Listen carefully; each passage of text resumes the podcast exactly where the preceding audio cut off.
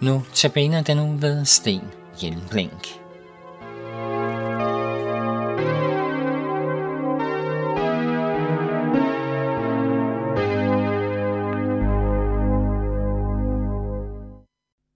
Jeg har vandret med Jesus i mørke og lys under vekslende tider og kår. Men når alt om mig skifter, jeg sang til hans pris. Han er trofast i dag som i går. Hvilken lykke og fred, ja usigelig fred, som jeg har, når på Jesus jeg tror. Lad så alt om mig skifte, min sang bliver ved, han er trofast i dag som i går. Jeg har vandret med Jesus på ensomme sti, og jeg tænkte mig ingen forstår.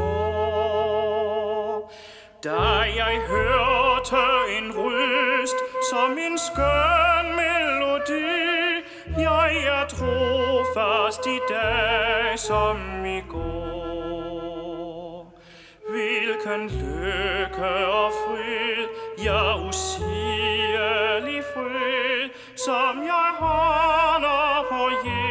Jesus jeg tror. Lad så alt om mig skifte, min sang bliver ved, han er trofast i dag som i går. Jeg har vandret med Jesus i solskin og lys, og blandt venner, som samme vej går. Men jeg glædes dog mest ved den sang i mit bryst. Han er trofast i dag som i går. Hvilken lykke og fred, ja usigelig fred, som jeg har, på Jesus jeg tror altså alt om mig skifter. min sang bliver ved, han er trofast i dag som i går. Jeg vil vandre med Jesus og livsvejen lang til ved dødsflodens bølger jeg står. Da jeg endnu skal stemme min sang, han er trofast i dag som i går. Hvilken lykke og fred, ja usigelig fred, som jeg har, når på Jesus jeg tror. Lad så alt om mig skifte, min sang trofast i dag som i går. Vi har hørt, jeg har vandret med Jesus med Anders Hall. Vi skal i denne udsendelse tale om, hvordan det siden gik med menigheden i Efesos, som Paulus havde lagt så mange kræfter i at bygge op og befæste. Vi springer nu godt 30 år frem i tiden, altså til 90'erne, hvor den længst levende af Jesu apostle, Johannes, befinder sig på den græske ø Patmos i Ægæverhavet. Vi må forstå, at han er i en slags eksil på grund af sin tro, sammen med andre kristne. Her på Patmos får han et syn, som han skal viderebringe til menighederne i Lilleasien. I et syn ser han den opstandende Herren Jesus, der befaler ham at skrive ned, hvad han får at se. Herren indleder med at diktere syv breve, som er rettet til menighederne. Og vi skal her se på, hvad der siges i brevet til menigheden i Efesos, den menighed, Paulus havde en særlig omsorg for. Disse syv breve, som vi finder i begyndelsen af Johannes åbenbaring, indeholder et skudsmål af syv udvalgte menigheder i Lille Asien. En bibelkommentar nævner, at disse breve synes at være noget overset i kirkens liv. Måske skyldes det, at de, som vi straks skal høre, indeholder alvorlig kritik og derfor rammer et ømt punkt hos læseren. De er udfordrende for os. Det første af brevene, som vi her vil begrænse os til at omtale, er det til menigheden i Efesos. Havnebyen Efesos ville være den første by, man ankom til, hvis man sendte en budbringer fra Patmos med breve til fastlandet Lilleasien. Brevene har alle samme opbygning, men de varierer i indhold.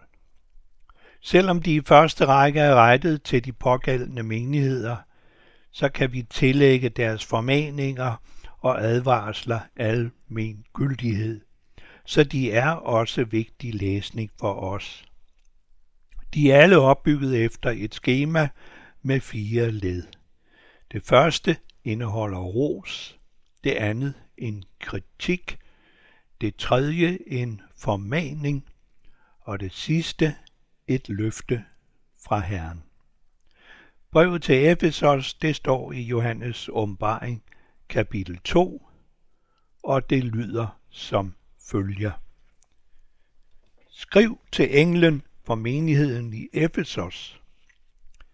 Dette siger han, som holder de syv stjerner i sin højre hånd. Han, som vandrer mellem de syv guldlysestager. Jeg kender dine gerninger og din møje og udholdenhed, og ved, at du ikke kan døje de onde, og at du har prøvet dem, der påstår at være apostle, men ikke er det, og har fundet, at de lyver. Du har udholdenhed og har døjet meget på grund af mit navn og ikke blevet træt. Men jeg har det imod dig, at du har svigtet din første kærlighed. Husk derfor på, hvorfra du er faldet, og omvend dig, og gør de gerninger, du først gjorde. Ellers kommer jeg over dig og flytter din lysestage fra dens plads, hvis du ikke omvender dig. Men det fortrin har du, at du hader Nikolaiternes gerninger, som jeg også hader.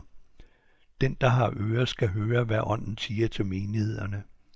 Den, der sejrer, vil jeg give at spise af livets træ, som står i Guds paradis. I det første afsnit får Efeser-menigheden ros for at være aktive og udholdende. De har holdt fast i troen, de tager afstand fra ondskab, og de har afvist nogle fast, falske apostle, som ville bringe dem på afveje. De har taget afstand fra en falsk lære, som til synlædende gik ud på, at man godt måtte deltage i hedenske ritualer og umoralsk adfærd. De har udholdt meget for troen, for Jesus skyld, og ikke kørt træt. Alt i alt er det et pænt skudsmål. Men i det andet afsnit har vi Herrens kritik af dem. Han siger nemlig følgende. Du har svigtet din første kærlighed. Altså, de har ikke længere den samme kærlighed til ham, som de tidligere havde. Og nu kommer så de alvorstunge ord, som må have ramt dem i hjertet. Husk på, hvorfra du er faldet, og omvend dig, og gør de gerninger, du først gjorde. Jamen, det er jo alarmerende. Menigheden holder fast i den rette lære. De gør gode gerninger, og så alligevel. De er frafaldende, fordi de ikke længere har kærligheden til Kristus. Menighedslivet har formentlig udviklet sig til en tom rutine, og de troende er blevet opslugt af dagligdagen og denne verdens krav og forlokkelser. De har glemt at gengælde Jesu kærlighed med taknemmelighed og med at inddrage ham i deres liv og tanker med bøn og brug af hans ord. Denne tekst indeholder en alvorlig udfordring, som også gælder os og vores trosliv, dig og mig. Elsker du Herren? Det var det spørgsmål, som den opstandende Jesus tre gange rettede til Simon Peter. Herren sagde dernæst til Simon Peter, at han skulle omvende sig. Og det er også det råd, han giver til menigheden i Efesos. Det er altså det tredje led i brevet. Herrens formaning til dem.